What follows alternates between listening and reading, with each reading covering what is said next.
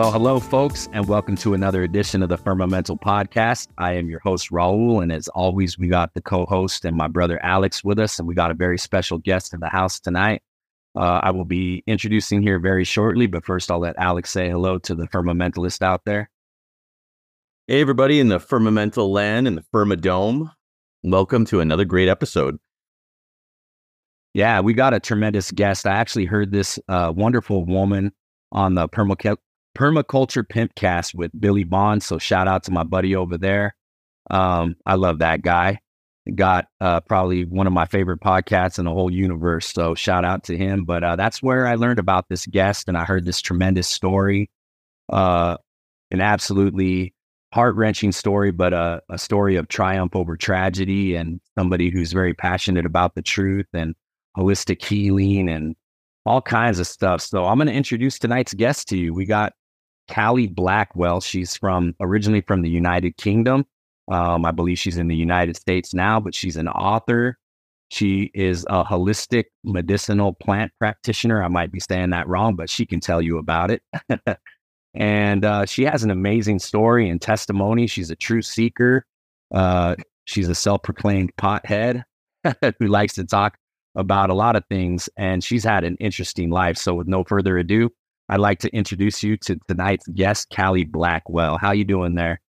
Hi, thank you so much for having me. I really, really appreciate the opportunity to get to, to, get to talk to you both. This is a very interesting um, platform, something that I haven't really spoken on before. You know, I, I'm very much in the, you know, the the scene of talking, public speaking, but this is a different kind of angle for me. So I'm really, really excited. So thank you so much. Um, yeah, I guess we'll start at the beginning because that's the best place to start, right? So my name is Callie Blackwell. I'm a I class myself as a holistic plant medicine practitioner. So you were almost there. You were close. I'll, I'll close government work. and um, I'm I'm self-proclaimed of that. That's something that I have fallen into um, over the last 15 years. It's not something that I ever thought that I would end up doing, but here I am. And so I guess we'll talk about the story as to what got me here. And what got me here was my then 10 year old son back in 2010 in July. He was diagnosed at the age of 10 with acute lymphoblastic leukemia. And man, that was a roller coaster ride that I never bought a ticket for and I couldn't get off. And it was one where we were bombarded with this is what you have to do. Don't go on the internet. We will tell you everything you need to know you don't, you know, just follow this protocol. Literally within 12 hours of his diagnosis, he was in theater having a line put in his chest where they could start, you know, infusing different chemotherapy drugs. And it started really quickly. So they don't really give you a lot of chance to breathe or think or anything. And they just bombard you with everything. And I, even at the beginning, kind of, I asked them when they were telling me of all the side effects of the chemotherapy, when they were saying, you know, um, heart failure, liver failure, kidneys shut down, um, death, hair's going to fall out, skin's going to like. And I said to them, because all intents and purposes, my son looked incredibly well. He had the highest second leukemic or the second highest leukemic count that they'd ever seen in that hospital. And yet he looked like he was absolutely fine. And so I said to them at, the, at that time, um, you know, this this really feels like you're kind of trying to smash a walnut with a sledgehammer. Is there anything else? Is there something else? And they said no categorically no, this is it, or he's going to die and we need to do this very quickly. And she said, sign the paperwork. And I said, well, what if I don't sign the paperwork? What if I say no, because this seems a bit over the top? And she said, well, Mrs. Blackwell, if you don't sign the paperwork, then your son will be made a ward of the court and chemotherapy will happen anyway. And it's much better that you are there by his side than a foster carer that he doesn't know. Sign here. So my hands were tied behind my back. I signed the pieces of paper and, and off we went. But I didn't know then what I know now. So I, you know, it was, you just do as you're told and you go with it. And it was roughly 18 months into full on chemotherapy. He was doing really, he spent a lot of time in hospital, but other than that, he was, he was doing okay. And it was about 18 months later that he started saying that his throat was hurting. Mm-hmm. And I asked the doctors, he was being looked at every, he was being looked at regularly because he was having regular chemo, you know? And his tonsils were just inflamed and they were red and then they were white and then they were black and then all this was going on. And I said to the team, I said, you know, could this be a secondary cancer? And they called me ridiculous. They told me there's no way in the world this could be a secondary cancer. I was absolutely no, I was crazy. And I said, but you told me that chemotherapy causes cancer. So why is this unreasonable? And they said, no. And it took six months of me harassing them and trying to get them to look at him, where eventually um, an ear, nose, and throat specialist looked at him and said, they need to come out right now. I've never seen anything like this in my life. So they took out his tonsils and they were calcified, which is very, very interesting. I've learned a lot since. Um, but the calcification was, I believe now, was the body's way of actually killing the cancer and containing it in the lymph nodes, which is what our body wow. is meant to do. meant to do that. And what we should have done is detox and cleared everything out. But of course, they rip out the tonsils, which are part of the lymphatic system, leaving you with, you know, a, a now not so good lymphatic system. And so they they cut his tonsils into hundred slices, and they went off all over the world, and they determined that this was in fact cancer. But it wasn't a secondary cancer. This was a relapse of the first cancer, but it had come back in a sarcoma form. So this was this was the they got they went down on a DNA level and they discovered that the leukemia and what now they had realized was Langerhans cell sarcoma were both they both came from the bone marrow. Now Langerhans cell sarcoma, there's been only 50 cases since records began. And it's incredibly, it's so, so rare that there was only five people in the entire world that had Langerhans cell sarcoma at the time. Wow. And my son was the only one to have it as a secondary cancer and also have leukemia at the same time. So hence why my book is called The Boy in 7 Billion, because at the time there were 7 billion people on the planet and he was the only one. And so the doctors had no idea what to do. No idea. They just they they looked at me and they were getting, you know, advice from everywhere. I say America and Australia and, and every single every single country was like look at it and deciding what would be the best form of um, you know, medication, what were we going to do?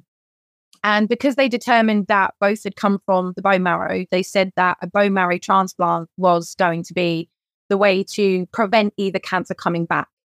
This was the only way that they were going to be able to stop it coming back because these both these cancers were very aggressive. And if they didn't do this, then it was definitely going to come back and then he was going to die. So they they sold it to us that this was we had no choice really.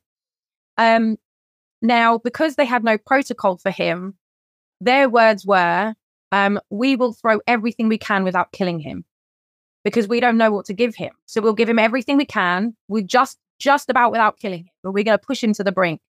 So he had adult doses of chemotherapies that he'd never had before. He had another six months of really intense chemotherapy to the point where he almost died a couple of times. like, but they they poisoned him so horrendously. Um, and actually, at one point during this, I said to them, I said, I want this to stop. I said, the, the leukemia is currently in remission and the Langerhans cell sarcoma has been cut out of his throat. He did have to have further surgeries because it spread to his soft palate and he lost the third of his soft palate. And so he got, you know, they they they did cut him about a fair bit. But um I said, you know, there's currently there's no cancer present in his body, correct? And they were like, well, correct. And I said, why are we poisoning him? Why are we putting him through six months of aggressive chemotherapy when there's no cancer? I said, I'm putting a stop to this because you're killing him. And they said, well, we're worried about what we can't see, not what we can see. And I turned around to one of the doctors at that point and I said, what about your oath? I said, you sign an oath to do no harm. Like, what about your oath? And she looked at me and she said, oh, we don't sign that anymore. Or like, well, I had no recourse. I have no, like, and then it's, well, what do I do? you can't, like, your hands are tied. And then, of course, you know, you can't raise your voice, you can't get angry because there's posters all over the hospital saying that they're not going to tolerate anger. And you're like, this is a horrendous system. Um, so we finished that and then we went on to, we had to move him to another hospital in Bristol. Now, Bristol is all the way over the other side of the country from where I was from in the UK. It's only a five and a half hour drive because England's only very tiny, but it was right on the other side of the country. And that's where he was going to have his bone marrow transplant. So he went in for um, what they call conditioning, which is where he had 22 rounds of radiotherapy. He had total body irradiation. He also had targeted radiotherapy on his neck, where he was pinned down to a table with a yeah. um, with a, a mask on. And he had 22 rounds of that. Plus, he also had like a ton of chemotherapy. And this was to absolutely completely eradicate any amount of bone marrow that he had left. They needed to eradicate, they needed to get it completely out so that then the donor could come in and give the bone marrow, and that could be put into Darren's body. And then he would engraft with that and he would produce his own blood cells. And then he would, you know, hopefully neither cancer would come back. Now they told us worst case scenario we'd be in the hospital for seven months. That was worst case scenario. Well, he had his first bone marrow transplant on March the first, two thousand and thirteen, and within within weeks it had failed. Um, sadly, Darren had what was called um, adenovirus, which is a simple cold to you or I, but when you have a no immune system, because obviously your bone marrow is where your where your red blood cells, where all of your blood cells are made in your bone marrow, as is your immune system. So when you have no bone marrow, you have no functioning immune system. So literally a common cold can wipe you out. So I was he was in isolation for two years of his life. He spent in complete isolation where it was only me and the nurses could go in, um, and the doctors obviously. Mm-hmm. And I would have to wash every single item of clothing that he had every single day in a hot wash. I'd have to tumble dry it on a hot on a, on a really really hot, and I have to fold everything up into plastic bags, disinfect it all, take it into his room. His teddy bears were in plastic bags. Like, yeah. I, I, I want to ask a couple questions and, and I want yeah. you to continue on, but like there's so much information to pack in right there, right? So like you say, the bone marrow is is the the part of our anatomy that produces our blood mm-hmm. cells. And for those that don't know, the lymphatic system are placed throughout strategic points in our body and aren't those white blood cell producers. So that's also depleting his immune system. He's going through this eradication through these radical chemotherapies, this nonstop one treatment after another, just being obliterated. Poor kid sounds like he's been through the ringer. At this point, it's been three years. So is he 13 yeah. years old? And he's been going through this for three years. He's not having contact with anybody. You know, I mean, I just that's it's just heart wrenching to think that a child and he and he must have really had the fight to survive. And for you, what I wanted to ask you I mean, this had to put your whole life on pause. Was this a, mm-hmm. a w- w- were you working at this time? Were you with him? Was this your full time job? Like how how were you even supporting yourselves and able even to go through and afford all these these treatments? And I mean, wow, did you were you getting donations? Were you like were you covered through insurance? Because I can't imagine the medical bill for all of this. And yeah. obviously, it doesn't even sound like you're able to work because you're taking care of your son full time. And I heard in your other interview, don't you have another child? Doesn't he have a little brother too? Like, how yeah. are you handling all this? Like, wow. It was a trip. it was, uh, it was, it, I learned managing skills. I really did. Um, so up until the point that he became sick, I was actually a bouncer. I've been a bouncer for seven years in nightclubs. I ran the front door. I was, I was. yeah. See, God, God, God, God chose you to go through this because he knew you could handle it. He knew you were tough. And he wouldn't, Everything. you know, the in in his holy word, he says that he will never give you more than you can handle. I mean, look at Job, you know what I mean?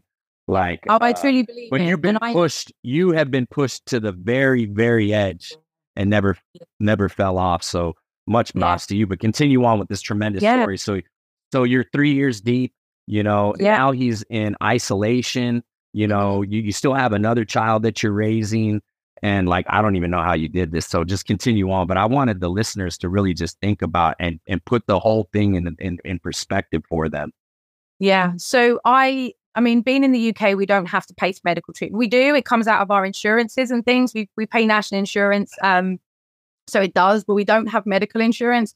Um, his treatment at the end of it, I think I asked how much it would have cost, and it was over three million pounds. So it's probably about five million dollars, something like that, was his what it all cost in the end. Someone was making a pretty penny, weren't they, out of that? Um, my other child, I was very lucky. I was married to my second husband, um, Simon, at the time, and he, um, he looked after my youngest one most of the time. We were very split, and it was it was a very conscious thing of mine where I wanted my youngest son to not be so affected. I knew he was going to be affected by this. You can't mm-hmm. not. He was five years younger. So he was five when Darren was 10. And so he's met the all those years, you know, and um, it was it was difficult, but we we did our best. And there was often times where I'd spend a week in hospital. My husband would come, um, my ex-husband would come to the cafe. We'd sit and have a cup of coffee together, swap keys, and we and then we and we'd we'd split and ships passing in the night and it was like that for a long time um, I had to give up work, obviously, to look after him. Um, and we were very lucky that the benefit system in the UK, he got my son got disability benefit. So I had my rent paid for me. Um, I was able to do a lot of living just by, just because the fact I went on benefit, social security, I guess is what you'd call it here. Um, now, even that was not going to cover what it cost. So, yeah, we had people raising money. I, in those three years, had to find an extra like £30,000 to pay for just the travel to get to him from hospital, hospital beds, things that he needed, equipment, wheelchairs, things that they wouldn't give us. Um, yeah, it was, it was, it was a tough one. but you find out your community really does start coming together when someone gets a child with, with cancer. You know, your community really do get together and it was amazing. I couldn't have done it without them help. I really couldn't. People looked after my youngest one, took him, you mm-hmm. know, it was it was a it was a community effort. But but yeah, so he's three years down the road. He's having his first bone marrow transplant and he had adenovirus. And he had a cold, and the treatment they were giving him for adenovirus destroyed his immune system. So they came to me and said, look, if we treat the adenovirus, what we're doing is we are really severely affecting his up and coming bone marrow transplant that's trying to engraft, it's trying to do what it needs to do. And it did. And after 20, 22, 23 days is when he started making his own blood product. Um, but because they had to keep giving him the drug for adenovirus, it just, his blood count just started going down and down and down. And it just dropped to the point where they said, this has failed. And so the option was another one. So we had a second one from the same donor, a German guy who donated loads more bone marrow, sent it over, and Darren had his second one, but they were still treating the adenovirus. They were still they were still giving the same drugs. So they go and give the second transplant, and the same thing happens because they're still treating the virus. Now he also had what is called graft versus host disease. Now this is very interesting because um, you're absolutely right about the lymphatic system as well being uh, our, our spleen is actually the thing that really produces a lot of white blood cells, and his spleen through this treatment was completely disabled. So, um, yeah, it, it, makes no sense. It's very backwards when you look at it. But um, so he had the the second bone marrow transplant, but it, the graft versus host disease was where if you had a liver transplant or a kidney transplant, your immune system would see the kidney or the liver as a foreign object. So it would try and push it out. It would try and reject it. So you'd have to be on anti rejection drugs for the rest of your life to suppress your immune system so that your immune system doesn't reject the new organ.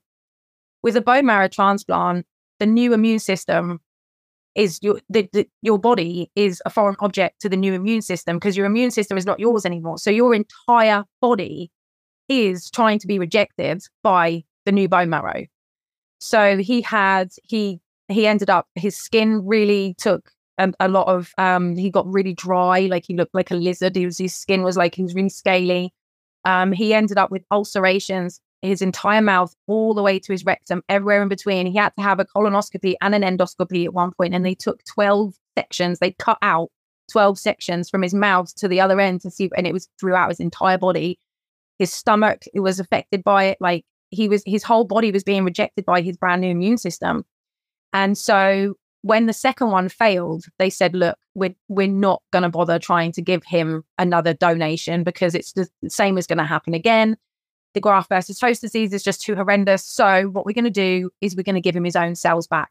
So, thankfully, before they did the conditioning, um, they harvested uh, a big bag of his own bone marrow just in case as a rescue dose, they called it. And I'm thank God they, because they don't do this anymore which is crazy. They don't do this anymore. They don't take a rescue bag anymore because it's not cost effective. And so I now know of two people that have their children have currently died because they didn't take this rescue dose. So um, they had that on ice. And though, so bear in mind, this bone marrow was the bone marrow it's been through three and a half years of chemotherapy. It's got the two cancers in there. They just said, well, we're going to give him back his own bone marrow. That's what we think we're going to do.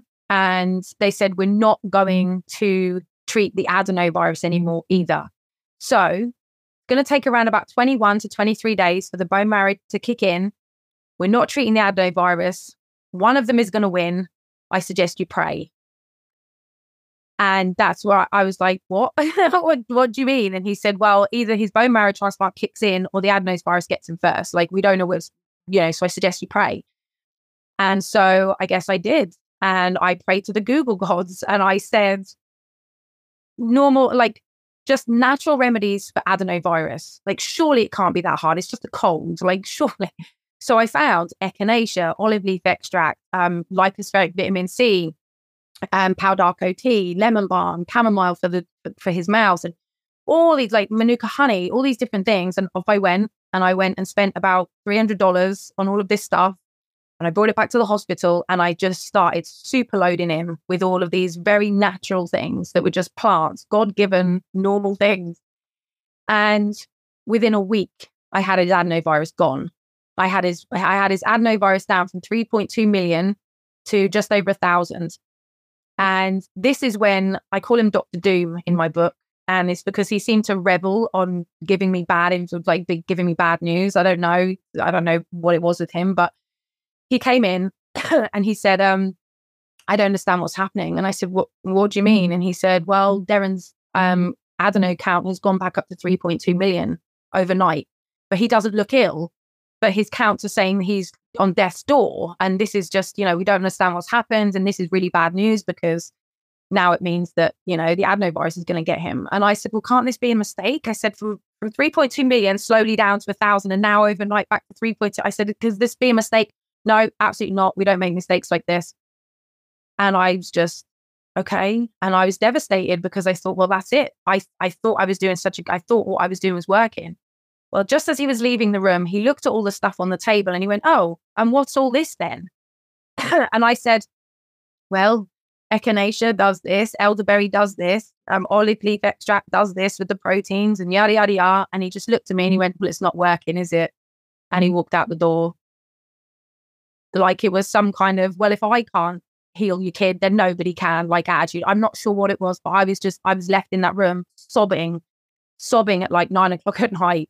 And it was a few hours later, um, another doctor came to the door and he said, Oh, Mrs. Blackwell, he said, I, I, I have some news for you. And I was like, Okay, he hit me with it. Like, what else are you going to tell me?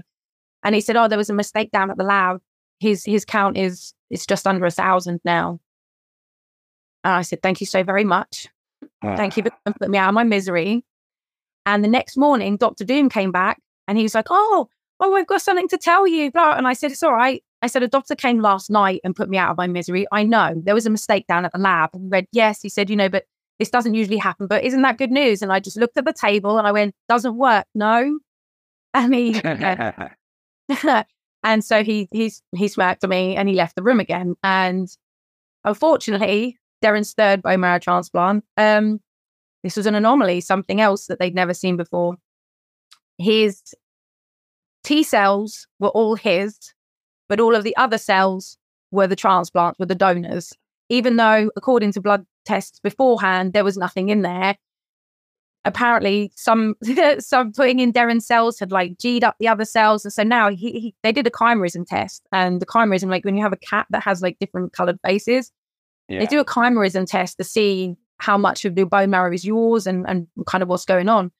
And it was basically, yeah, his T cells were his, but all of the other cells were the donors. And Darren effectively had two sets of DNA, had two blood types.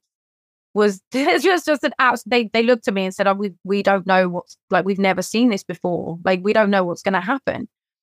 And within a few days, it became fairly obvious to me what was going to happen. And they actually called me into the office with all this paperwork and they said, We have no idea what's going on. Like, what do you think is going to happen? I said, Oh, you're asking me? Okay. Well, I said, I have a feeling that the two immune systems are going to battle it out to the death and it's going to fail. And they said, Yeah, that's kind of what we think. And that's exactly what happened.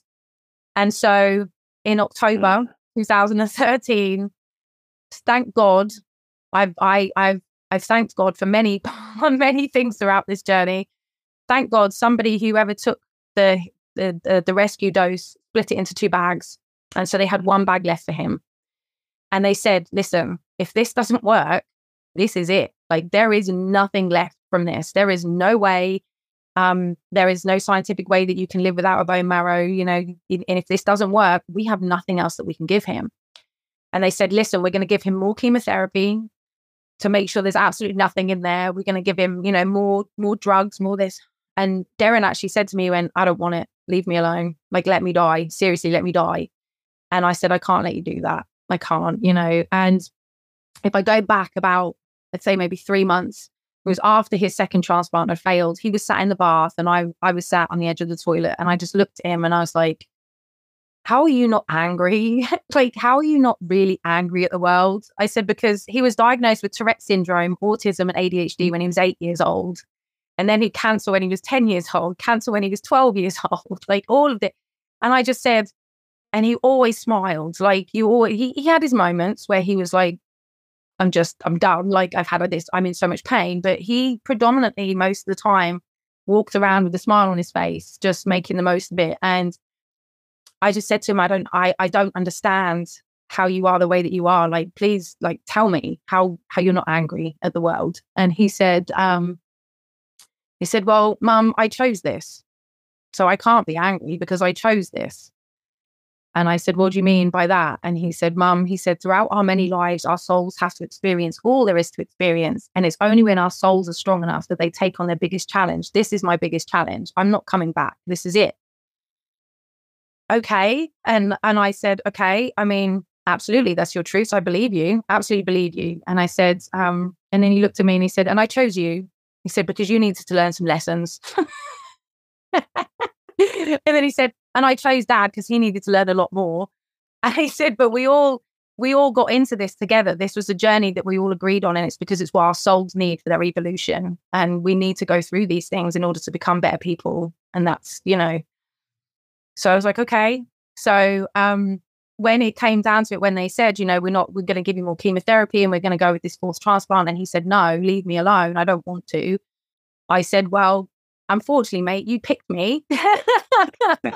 and, uh, and I think you also picked me, not just because I needed lessons, but because I'm tenacious and I'm not going to let you give up. I'm not going to let you give in. I know this is painful. I know it's hard. I've watched you every step of the way and I'm in awe of you. But there's still one more chance. And while there's this chance, we have to take it because if we don't, then we'll never know. And I said, what's going to happen? I said, this is your biggest challenge, dude. You're going to give up? And he's like, no. Petulant teenager, no, absolutely not. So, um, so yeah, so they did the chemotherapy made him pretty sick again. Um, and then they came in with the fourth and final transplant in the October 2013. And three days later, he trapped his fingers down the side of his hospital bed. And he got two catastrophic infections in his hands, and he already had an infection in his mouth. He had Klebsiella in his in his mouth, and had eaten a third of his, well, a large chunk of his tongue. It's like um, MRSA is like um, not MRSA. Klebsiella is like MRSA on steroids. It's like it's really devastating. And the infections that he picked up in his hand were um, cellulitis and herpes whitlow. And so his three fingers went from being normal fingers to being very swollen and very red. And basically, they looked like he had frostbite. The ends of his, like all the blood flow stopped. And so the as the infection just ravaged and ravaged and ravaged his body, obviously this new immune system was just being absolutely hammered. And we ended up, I actually ended up saying to the hospital, um, can we have a transfusion of granulocytes? And they said, oh, well, that's a good idea. Actually, yeah, we could. I thought I I shouldn't be the one telling you this. Like you're the one that goes to go to school for a long time and gets paid a lot of money. Why am I coming to you with these ideas? Like, but honestly, right. if you read my book, if you read my book, you will see the amount of times that I had to be like, "Where's this? Why are you doing this? What's going on here? What is this? He shouldn't be having this. Why hasn't he had this now?" And um, yeah, so we had granulocytes, which are you can transfuse, you know, red blood cells. You can transfuse platelets, which is what makes your blood sticky. You can't transfuse white blood cells, but what they can do is get granulocytes from a matched host who um can you can have the granulocytes and then they turn into the white blood cells. It's like it's almost like stem cell kind of predominantly a little bit like that. And so my brother stepped up and he was a match and Darren had granulocytes, didn't work, didn't didn't do anything. This this infection, these infections were just ravaging him. And so it got to December the 1st, which was his 14th birthday. And we had a little party and some people came and he was just in the worst way. Like he was not in a good way. And his tongue was being eaten away. He had he had abscesses all over his face. His fingers were just, yeah, necrotic, you know, and I, he was on ketamine, pethidine, fentanyl, morphine, you name it, he was on it. They couldn't give him any more pain relief. So they started talking about amputating his hand. And I said to them, You're not amputating his hands. Like the kid's dying. Like if you amputate his hand, he has no platelets. He's going to bleed to death on the table. He has no reds. He has no white. So he can't even fight an infection if you chop his hand off. I was like, No, I said, Listen, can you not? The hand doctors came in from the specialist hospital and they all stood there telling me that they wanted to amputate his hand and they wanted to amputate it across like so it would take Yeah. off the the thumb, the index, and the middle finger. And Darren said, "You're not you're not leaving me like a lobster. Like if you're gonna take my hand, take the whole thing." And I said, "Hang on a second. Again, sledgehammers, walnut." I said, "Can you not just numb it? Can you not just like go in with a neurectomy and take out the nerves, sever the nerves, cauterize the nerves if you have to, just make it so that he can't feel his hand ever again?" And they turned around to me and said, "Well, that's rather permanent." Oh, as opposed to an amputation, it's going to grow back, right? I just mm. honestly, Alex spent his hand is. I spent four and a half years like this. Go, what do you mean? And I, I said, look, the boy's dying. And they said, oh, nobody told us that.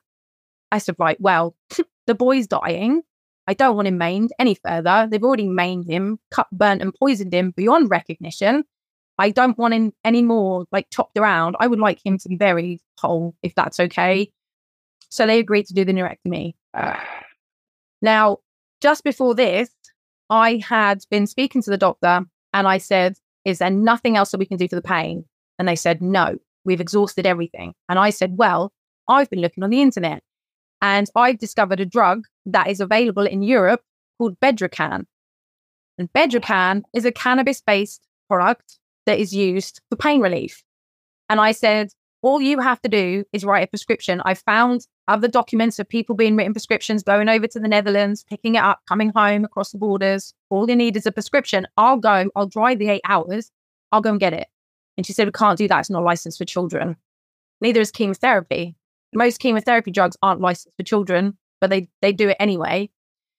And so I said, Okay. And so I thought, well, what's what's the main ingredient? It's cannabis. Can't be that hard to get hold of. And I I was trained. I used to be a bodybuilder, and I was training at the gym. Like I was training at the gym. Mm-hmm. It was it was my main source of kind of stress, you know, release and things like that. It kept me sane. And so I would go to the gym every morning for like an hour and a half, and then I'd walk up to the hospital at like eight o'clock, and I'd sit with Darren for the whole day, and that was my routine. Now, one of the guys I trained with in the gym had actually said to me at, at a similar time, he said, "Have you looked into cannabis?" And I said, no. And he said, well, for cancer and things like that, it's really good. And I said, but he doesn't have cancer anymore. This is not the cancer. This is like, this is treatment that's messing him up. I said, I don't know. And he said, you should really look into it. And I said, well, actually, you know, I looked into this drug called Bedrocan. He said, look, I can get you some. He said, I literally have a four bedroom house that's full of cannabis. And that's what I, I grow it. And I was like, oh, okay. he said, so I can get you some. So that's what he did. Met him in a car park, got a bunch of weed, went and made what I class as a tincture and I made it to put in a vape pen. I didn't I didn't understand what I was doing. I I made it to put in a vape pen so that he could sit in the hospital and be vaping this cannabis tincture and give him some pain relief. Um, it didn't work, unfortunately. It just wasn't potent enough, and I didn't know what I was doing, and it, it really it just was not strong enough to get rid of that pain. So we kind of just well, I tried, failed, you know, left it as a as a it just didn't work. And so fast forward, they've severed the nerves in his hand. He's now got what like looked like Mickey Mouse bandages because they also debrided pretty much down to the bone. They took away all the dead material and they said, listen, these bandages must be kept on at all times. Do not take them off. They have to be changed in surgical settings. It's pretty disgusting under there. Make sure that you keep these bandages absolutely safe. Because okay. So it was around about December the 8th. So seven days after his 14th birthday. They took me in the office and they said, We're at that point.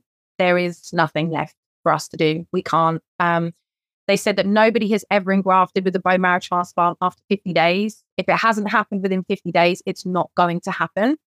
And it's supposed to happen between 21 and 25 days. And we were now on day 40 ish, and there was nothing in there. So they said, listen, we we can keep him alive for probably another six months on blood transfusions, you know, antibiotics. He was effectively on a huge amount of antibiotics. And I called this his conscious life support machine because they said without it, he wouldn't be alive, you know? And so he was, Darren was very much kept in on everything, kept in on all of the decisions. He knew everything. I didn't hide anything from him. Um, he's old enough to understand, and plus, it's his life and his journey. He has to know what he's up against.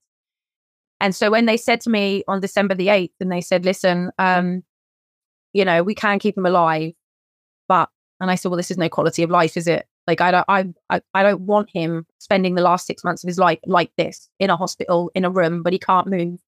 I said I would I would rather take him to a hospice and let him have however long he's got left. I'd let let him live as a child, at least if it was just for you know however.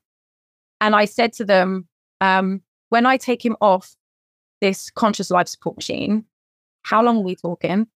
Like, give me like how long are we talking? And they said three days, a week at most, if you're lucky. I said, okay. And they said, when do you want to go? And I said, well, I need to go speak to Darren and we will we will decide. And eight, yeah, that was the eighth. We left the hospital on December the 11th and took an ambulance journey down to the down to the hospice, unhooked him off everything. And yeah, we had Christmas on December the 14th. It was beautiful. It was the best Christmas ever. like hospices, children's hospices are just something else. There's something else. He had a jacuzzi there. Like he had people wanting to look after him all the time. He's he was there for end of life, but he knew what he was there for. You know, he knew he had an amazing room. They decorated beautifully, Christmas trees. Like it was, it was just lovely. And so he had his three days, and then he was still there, and he didn't go anywhere for a little while. Now we went there on day forty-seven, so like three days. You know, if it hasn't happened, it's not going to happen. So we just kept kept living and waking. I, I I started to sleep in in his bed with him. Um, holding his hand because I was convinced that I was going to wake up one morning with a cold hand in my hand and uh. I didn't want to miss a moment with him. So I was, he had like a bit of a neurotic mom. I was sleeping in his bed with him and stuff. But um, it was, it was very interesting how I attribute Darren's journey to bringing me to God because a lot of people who go through something like this will say there's no God because if there was a God, this wouldn't happen to children. And it's like, that's not how that works. We have free will. No. And this is man made. Cancer is predominantly man made. God didn't do that. And so um, I had gone the other way, where his whole journey with me took me absolutely into the arms of God. And, um, you know, we were in the hospice for a couple of weeks and he was still there.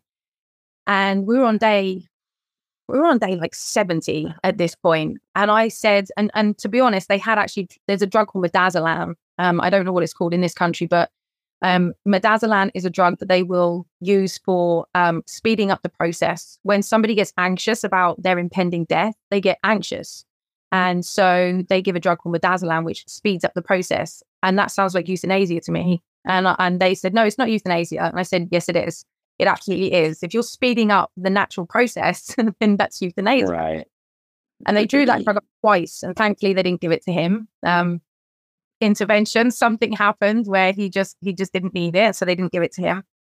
Now it got to day seventy, and he's still alive, and he's starting to get very very anxious. He's starting to have night terrors. He's starting to, you know, I just want to go. I want to go now. Why am I still here? This is dragging on. And his stomach started to shut down, his other organs started to get very sluggish. And so they were telling me that, you know, the, the end is imminent. We just have to wait. Um, and Darren was getting very, very anxious about this. So they started to give him morphine and they started to really up the morphine. Now, his last dying wish, they make death plans um, with people who are dying as much as well as they make birth plans, you know, and they ignore them equally as much. they ignore them both because in Darren's death plan, he purposely said, I do not want to die on morphine. He said, I don't want to have a bunch of morphine. He said, I, I, he, he looked at me and he said, Mum, they've taken everything else from me. They're not having my death. I want to experience a transition. Don't let them numb me. So when they started to up morphine, morphine to su- subdue him and sedate him, and he was in and out of consciousness, and I was like, no, he's already like he. It's like he's already dead. I'm not having this. Like he needs to be alive while he's alive. So, um, he became very anxious, and so I, um, I actually asked them for a bone marrow aspirate, which is where they go and they take a really fat needle and they go into the the ball joint of the hip that's where most of the bone marrow, like you can get a really good reading from there. And she came back to me that evening and she said, I'm really sorry, but there's nothing in there. There's absolutely nothing in there. His neutrophil count, which is just one of the five uh, white blood cells, his neutrophil, which is what we look at for terms of seeing how susceptible you are to infection. Anything above one is okay, it's getting on the good side. But anything below one, you're neutropenic and you are in danger of dying of a cold. His neutrophil count was 0.0005. That's nothing. It's negative. There's nothing there. So hmm. they said, you know, we, we just have to wait. Now, Darren was becoming very anxious. So I was like, okay. So I went back in the room and I said, there's nothing in there. And he said, good. I'm glad. And I said, so am I. And he said, because you know what? If there was something in there, I'd be prodded, I'd be poked, I'd be back in the hospital, it'd be back to tests and this and that and the other. He says, I want an end to this. It's been going on for long enough now. I want an end to this. And I felt the same way. I absolutely felt the same way. And in a bid to help him calm down a little bit and not be so aggravated and upset, I I still had the tincture that I'd put in a vape pen. I still had it, but I had it in a jar now. And I looked at the jar and I thought, cannabis chills you out, doesn't it? Like that's why a lot of people smoke right. it, calm them down, chill them out. So I thought, what if I just like bang a load in his mouth? What if I just like get him to eat it instead of a vape? What if I do that? So that's what I did. And he was on board. And I said to him, look, I'm just, let's try this. And he was like, I'm, I'm up for that. So I did. I drew up about five mil and I put it under his tongue and it tasted like honey. It was really, really lovely. And within moments, I watched his demeanor. I watched him. It was like a body scan went over him from his head down to his toes. I watched every part of his body just relax and his shoulders dropped. And he and he's laid back in his bed and he just sat there and he was like, Yeah, I'm good. I'm good. And that to me was already a miracle. It was okay, this is amazing. This could be the answer to give him the death that he wanted. Fantastic. Now, to my shock, a nurse turned up at the door with a drug called cyclizine. Now, cyclizine is an antiemetic, it's an anti sickness drug. And cyclizine is an antiemetic that is, is intravenous. So it goes straight into the vein, goes straight into the blood. Now, as I say, Darren had a, a line in his chest. He had lots of other lines. He had loads of different lines in his arms and his chest, you know. But he had one in his chest at this point called Hickman line. And in the hospital for about nine months before this point, the doctors and nurses had felt so sorry for him um, because he was just having such a hard time of it that they would, and also they didn't have the time. It's meant to be done over a five minute push, and they didn't have the time to stand there for five minutes putting it in. So they would hook him up to his line, put the syringe in his hand, and he would bang it into himself. Yeah. Now this this gave him an effect like heroin. And his words to me were, Mum, it's like a soft, comfy, comfy blanket where I feel safe. And so he became very addicted to this drug, cyclizine, to the point where he'd be on his buzzer and he'd be shouting at the nurse, he's like, Where's my cyclizine? And they were like, You can't have it for another two hours. And and he was it was just awful. It was it was heroin addict kind of clucking, you know. And he said it was painful when he couldn't have it. And so they would just keep giving it to him and giving it to him. And so when we were in the hospice, everybody knew to be on time with Darren cyclizine, otherwise there was hell to pay. And the nurse turns up with the tray, and I looked at her and thought, shit, what if what I've just given him contraindicates that? Yeah. And he, he dies like right in front of me right now because I know he's dying, but I don't want it to be my fault. Like, so I didn't need to worry about that because Darren took one look at her and he went, "Oh, you can take that. I don't want it." And I and I I looked at him and I looked at her and she looked at me and she looked at him and I said, "Take it away before he changes his mind." And when she went, I said, "Are you sure? Like you you have been like clocking for that for nine months." And he said, "I don't need it. I don't want it." He said, "I really don't feel like I need it." He said, "I feel really good in myself." So that was it. No more morphine, no cyclizine, no more sleeping tablets no more medications. That was it. He was on nothing now other than the tincture I was giving him. And so I kept giving it to him. And this was on day 70 that I started giving it to him. I was giving it to him four or five times a day. He was just, he was awake, he was compos mentis, he was aware, he was happy, he was pain free, he was like really joyful, he was giggling, did, uh, you know. Did the hospital know that you were giving this to him or are you doing this in secret? There was one nurse there was one nurse that I was very, very, very close to. Um, and I think, you know, when you get into a hospice, you get very close to some of the nurses in there. It's different from a hospital. And she, she did know, and she called it the magic under the bed because that's where the jar was kept under the bed. and so she called it the magic under the bed because she just saw what a dramatic turnaround it was for him. Even though now currently he's still dying, but this was for palliative care. This was something they'd never seen before. They were used to things like morphine, sleeping tablets, Midazolam. You know, they were used to that kind of sedatory, just numb them till they die stuff. Yeah. They weren't, they just hadn't seen anything like this before. And so, as I say, for me already, this was a miracle. I was like, well, this is great because now I get, I get my boy until I don't. But up until that very last moment, he's still going to be alive and he gets the death that he wanted. He gets his wishes fulfilled. And this is, this is wonderful. And so we just kept giving it to him. And on day 75, um, we were sat in the lounge and he was watching a film and Darren had his hand in between his legs. He was just asleep and he's woken up and he's pulled his hand out and one of the bandages came off his fingers. Now he handed out, he held, held his hand up to me and said, Mum, look at my finger. and I just said, What? What am I looking at? Because all I could see was normal, was a normal finger. And I said, What am I looking at? And he goes, Mum, my bandage has come off my finger. And I grabbed his hand and I looked at it and his finger looked like mine, but a lot thinner and with no fingernail. But there was blood flow. It had healed. There was there was healing. Now you can't physically even grow skin cells without a functioning bone marrow. You can't. And I knew this. So I said, Oh my God, like what, what's going on? So obviously I called a nurse in. I was like, we need a new bandage because like the bandage has come off. And the nurse is like, Oh my God, we need to do a blood test. And I said, Look, five days ago, there was nothing in his bone marrow. If it's not in his bone marrow, it's not in his blood. And they said, we need to do a blood test. And lo and behold, they did a blood test and it came back. And I will never forget it. I was sat opposite a, a, one of the nurses called Mark, and he sat opposite me on the big dining table. And he sat down opposite me with this piece of paper folded up, blade, and he pushed it in front of me. And he said, You need to look at this. And I lifted the paper up, and his neutrophil was 0.25 and his blood, his red bloods hadn't gone up. His platelets had held um, at, a, at a measly seven, but they'd held where they hadn't been holding before. Um, and his neutrophil count was now 0.25 from 0.0005. And so they looked at me and said, he's like, we don't know what's going on. And I said, well, I mean, what does this mean? And then they said, he's not dying anymore. Like, w- but we obviously we need to do more tests. Now, Darren's worst nightmare, Darren's absolute worst nightmare had just happened.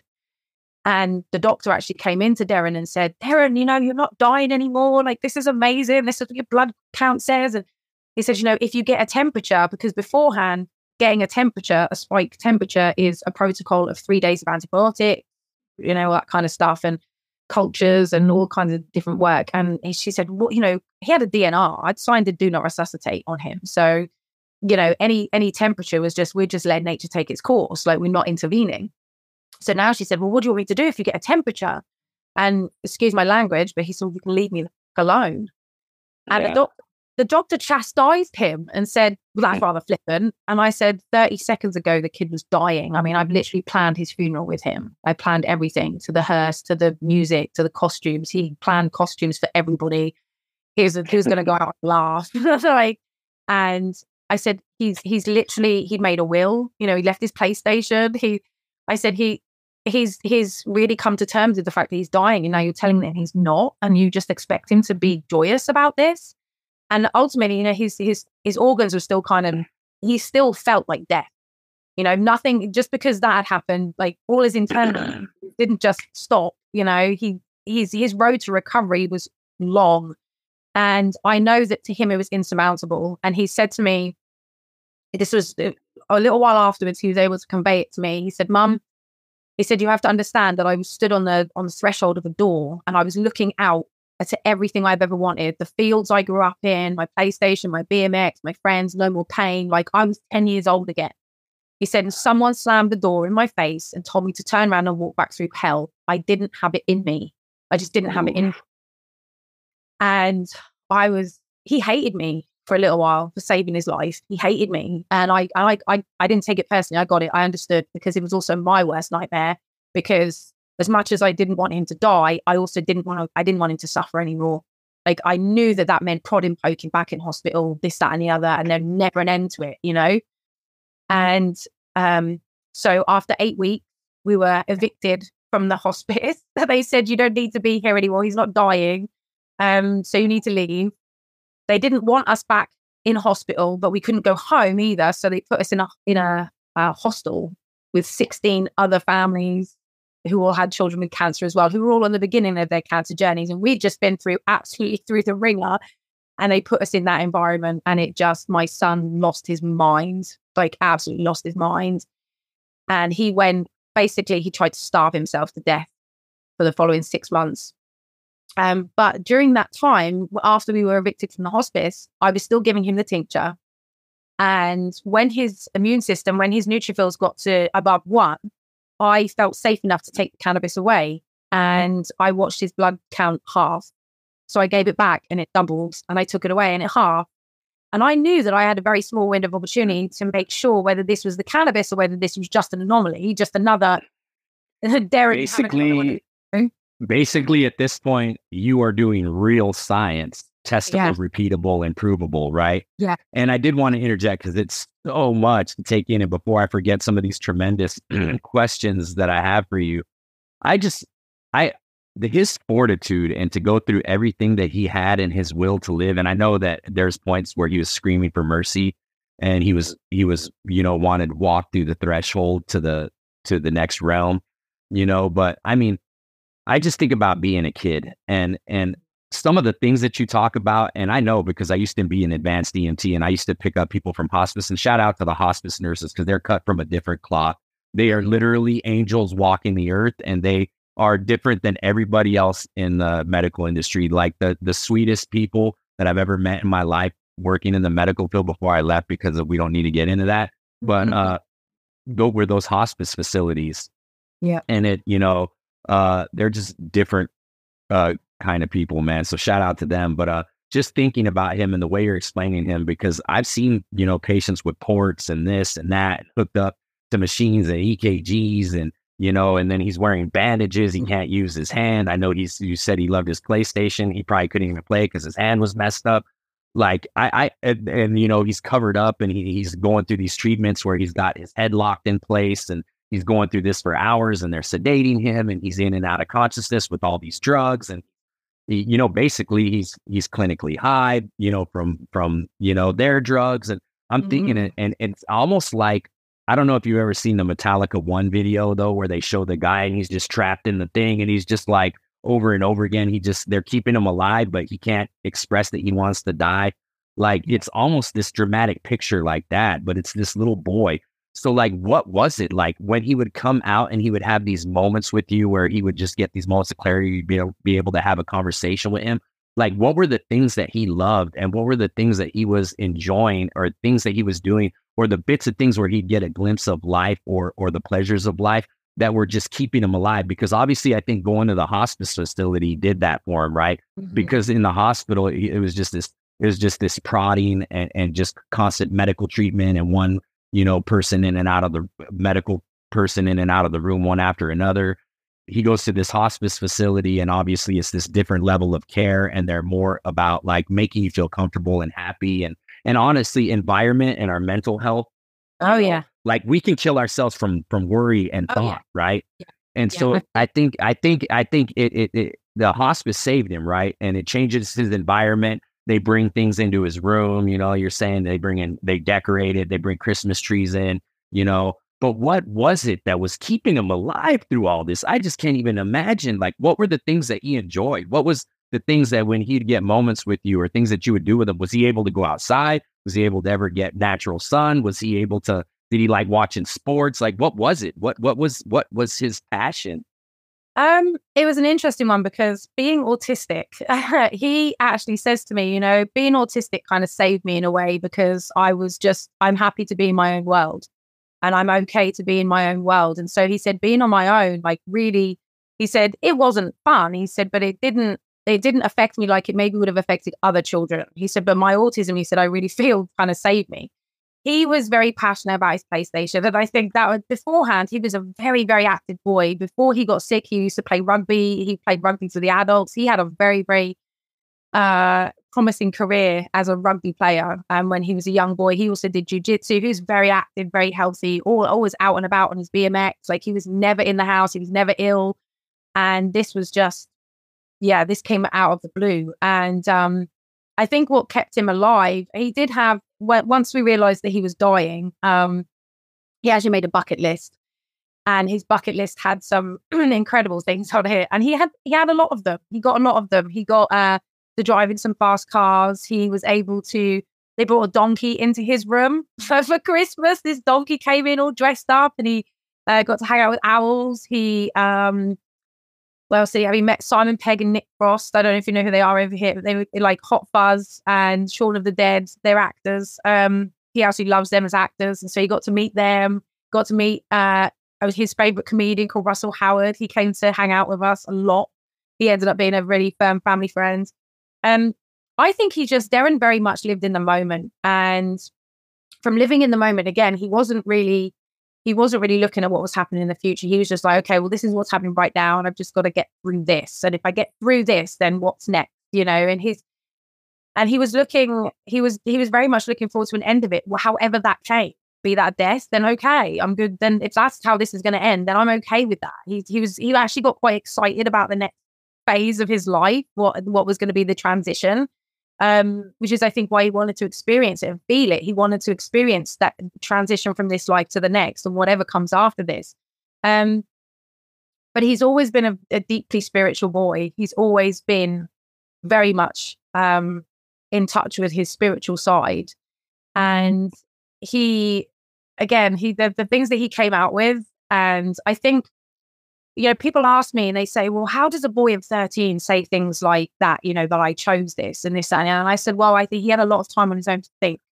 He had a mm-hmm. lot of time being in his own world. Now, who was he talking to while he was in his own world? Who was he, you know, who was he like with his higher self, with God, or whatever you want to call it? And he, I think that he spent a lot of time in solace with external, Angels. internal. Yeah. yeah. Absolutely. Yeah, the Holy Spirit, man. Absolutely. Yeah. yeah. No, the, the the kid had it. You know, he had a, he had angels in his presence. He had the Holy Spirit around him. There's no way that that he could endure all that stuff. I mean, as human beings, we can only endure so much. And there was definitely like uh, God's hand was in this the whole time. Like yeah. you know, you yeah. had angelic intervention, and not to mention you're his angel. Like you're amazing. I just hear about you and you you being a bouncer and a bodybuilder, and to hear this tremendous story and I mean, it's heart wrenching for me as a as a father too. You know, uh, just to think that when you talk about laying next to him in bed and just fear to wake up, uh, you know, and and have his hand be cold. I just can't imagine like you are literally amazing. And let me just stop right here and tell you, but you can continue on. But I just have to tell you, like, Thank uh, you. man, I, am so glad you're you're sharing this with our listeners because it, the more people that that need to hear this, if there's one person that this helps through a through a difficult situation, then okay. then we're doing tremendous things here. And your story has helped I'm countless amounts of people. I know his story, your story collectively, it's amazing. But continue on. I just had to give you praise. Thank you. I, I appreciate it. I I very often say I didn't do anything. I was just a conduit. I was just I was I sat what I would consider now. I didn't consider it then, but I would consider it now when I look back in hindsight that I sat in prayer quite a lot and asked for answers. And I don't think it was any coincidence that I find these certain plants that God happened to put here and that I am given the message just it into a tincture. Look at these little ideas. Oh, the guy at the gym, the guy at yeah. the gym, the lady with the with the magical jar under the bed, like those were people that God specifically placed in your path that were there for a reason. Like I yes, oh, yeah. for sure. you read my book, you'll uh you'll there's a, there was a few yeah. of the, the few people that kind of and I never saw them again. You know, you see them the once, they say something and you go, okay, and you listen. If you if you're if you're conscious and you're aware enough to, to listen, everybody gets messages all the time, but most people are too unaware and too busy to to really see the synchronicities or the or the beautiful serendipitous things that are put in front of us. They don't see it. And I I've always been I've always been a rebel. I've always been the one that asked why, why. I used to get in trouble a lot. why, you know. Um, I would never take no for an answer. I was like, no, there has to be, there has to be something else. That that can't be it, you know. And so I've always been like that. And um, I think obviously really helps. But yeah, Darren, um, Darren tried to starve himself to death for the following six months um, because he just he said, "Mum, I don't want to be here. I can't. I can't go back." Um, and the the hospital, the doctors literally sat in front of him and said, because uh, I, I, posed the question. I said, "Well, is that him better now? Like, what's going to happen?" And they said, "Well, we have no idea. He could drop down dead in two weeks. We have no idea. We don't know what's going on. With, we've never seen this before." And so, to tell a boy of fourteen that, okay, you're well now, but actually next week you could be dead. How is he meant to even remotely start to recover when it's nothing is promised and the fact that you know it, it was just it was a crazy six months and i i always say that the cancer was one thing because cancer is i mean it doesn't just happen there's, there's reason I, I know a lot more about it now but it's almost like that was an external thing that was kind of happening to him and he just had to get it he had to just get through this whereas this was his choice he was making a choice that i'm not eating i'm not going to eat and you can't make me and so after six months of this, he got down to 24 kilos, which is, uh, I'm, I'm not sure what those in pounds, but it's not a lot. it's not a lot. And I've never seen anything like it as far as skin and bones, apart from on things like, you know, documentaries about Auschwitz and stuff like that. You know, he literally bags of bone. And that's what he was in front I bet you he looked like, uh, what's, uh, what's his name? The guy that played Batman and he played that, the machinist.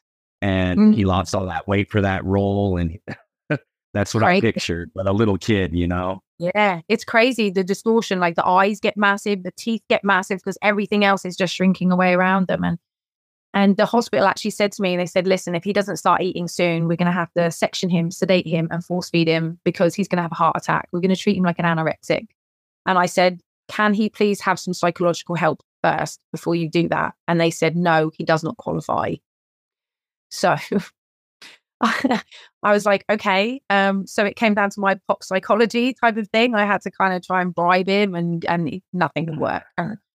So by this point, I had got to know some other people because when the cannabis did what it did, and I was like, I can't be the only one. So I started, you know, looking and finding people in the local area, and I got put in touch with the Bristol Cannabis Social Club, and obviously completely illegal. All of this is completely underground. But I was, I got them and I got to know some of those people and they said, listen, um, because I stopped giving him the tincture because it I, I, didn't think that it would do anything for his weight or his mental health. I just, you know, once his immune system got well enough, I, I the jar ran out and I stopped. I didn't give him anymore. And they said, listen, there's a guy in Spain who I think might be able to help you. You just need to get over to Spain and go and see him. And I, you know, he he's been helping children with cancer for about 18 years, and I really think he can help you. And so we said to the hospital, said, listen, we want to take him on hospital on holiday. Um, we haven't been away as a family for like five years now at this point. And I said, I want to go away. And if he's the same when we come back, then I will hand him over to you because I don't know what else to do with him. Like I'm at the end of my tether. And they agreed and said, okay. So we took him away for two weeks. We went, we met this guy called Jeff. And Jeff gave us a syringe, a tiny little one mil syringe of what people know in this country as RSO, FECO, Rick Simpson oil, um, full extract cannabis oil. It's the very heavily, heavily concentrated oils from the cannabis plant. And he said, just give him a tiny little bit of this. And I really feel that it's going to help him. And I was like, okay, it's it's worth it. I'm not, like, I don't care that I'm getting some drugs or some stranger somewhere. like, I, anything is worth a try at this point. And so we got back to the villa, and I gave Darren just the tiniest little bit. And about half an hour later, I was prepping some lunch and was just chopping some vegetables up and stuff. And I said, Look, I'm making some lunch. Does anyone want anything? And I was wholeheartedly expecting the usual no, like the grunt of, you know, the resistance. And he shouted up, Make me loans! I'm starving. So he, he gave him the huge amount of the munchies. It just like, and he came up the stairs, like grinning from ear to ear. His eyeballs were pink. And he was just like, I, and I fed him and he ate for 12 hours that day and he mm. ate for 12 hours the next day and the next day and he just didn't stop eating and i mean he was a skinny kid and we would take him down to the restaurants on the seafront and he would order all this food and the the you know the waiting staff were like is he going to eat all this and i was like oh yeah yeah he's going to eat all this mm-hmm. and and so after two weeks of that we got back to hospital in the uk and they took me into a, a side room and they took darren away and did some obs on him and stuff and they said he he doesn't want to die anymore I said, no, I know. I said, his mental health has improved by 300%. I said, yep, I know. And she said, and he's put on four kilos. said, said, yep. She said, the holiday did the world a good. I said, yes, it was the holiday. We will stick to that. It was the holiday. And of course, in part, it is, you know, that kind of different, eh, different environment absolutely is, is a lot nicer, you know. But the cannabis strain that he had was called lemon haze, and lemon haze is, is very well known for, for increasing an appetite. And so he got the munchies. We got home and there was a syringe on the on the uh, floor that had been posted. Someone had posted a 20 mil syringe of this oil. And Darren has been on that oil um, every single day since June 2014. Every single day, without fail, he has the oil every day. And he will continue to do so for the rest of his life. He's 24 in about four days. He's 24. Um, and yeah, he still takes his medicine every day. And there's no sign of his cancers coming back, albeit they are in his bone marrow. Uh, he's, his, he has what they call um, they give him tests every year for what they call is the, the delayed onset reactions, the long the long term delayed reactions to treatment or something like this, because they know if they can get someone past five years, they go tick cure. Year six is when all that chemotherapy and that radiotherapy really starts to take hold of the body, and that's when that's when it comes back. But they've already got their tick for their cure, so it's all good. And the numbers, the statistics. So he has this test every single year, and they are waiting for his test results to get worse because that's what you would see over long term exposure to chemotherapy and radiotherapy over time. That's what you would see. And they're getting better and better and better, and they can't understand it. And he said, Because I take cannabis every day, what, why are you listening to me? He's put it on his records, he's put it in his notes. He's like, nobody wants to know about it. His oncologist literally put his fingers in his ears and said, I toe the party line. I don't want to know. And it's infuriating because it's very infuriating because he's not, yes, he's an anomaly, but he's not that much of an anomaly, you know. And I've been working now with cancer patients for 10 years because I wrote my book, went on national TV, and I became a beacon, and everybody knew who I was. And, and so I, for 10 years, have been working with terminal cancer patients. And they have been told that there's nowhere else for them to go and that they're to go home and get their affairs in order they turn to the Google gods and they find me and they get in touch with me and I get what they need for them. And, you know, it doesn't save everybody because it doesn't, because it's not a cure all, it's a tool. And sometimes people are just far too far down the line. They just, it, unfortunately, sometimes the body has just been put through so much that it can't come back. You know, it, we can we can always buy people time, and we can most often give people a better quality of life but we not everybody's going to live forever. We can't live forever, and we're all going to die at one point. And so, um, you know, this is why I was I was saying to Alex earlier, is like this is not a cure all. This is not a this is not a one size fits all. It's not a you can continue to eat McDonald's, continue to take pharmaceuticals, continue to have a really detrimental um, mental health. You can continue all these really things that are going to push your body further towards disease. Don't think that you can take cannabis and it's going to negate all that because it's not. It's just a tool, and we need to be holistic. We need to do everything we possibly can at it. Um, but the going just before I stop, then we can go and you can ask me any questions. Is that his hand, the mm-hmm. neurectomy, the paralyzed forever hand? He's never going to use that hand ever again. Hand. Two weeks after him being on that neat oil, that undiluted oil, he started telling me his hand was hurting. I said, it can't. Like you, they literally severed and cauterized the nerve so that there was no connection there.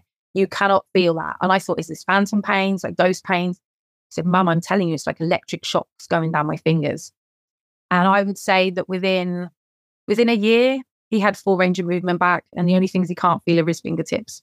But everything else has come back. In fact, he took a video of himself rolling a joint and took it into his doctor and said, Tell me how my hand, that's not meant to work, is rolling the medicine that allows my hand to work. the doctor's just like, didn't want to know. Didn't want to know. It, it, it pushes them. It, it's outside of their comfort zone. Plus, we also have uh, the Cancer Act of 1939 in the UK, where it specifically says that you're not allowed to mention anything other than the government ordered oh. chemotherapy, radiotherapy. So, you know.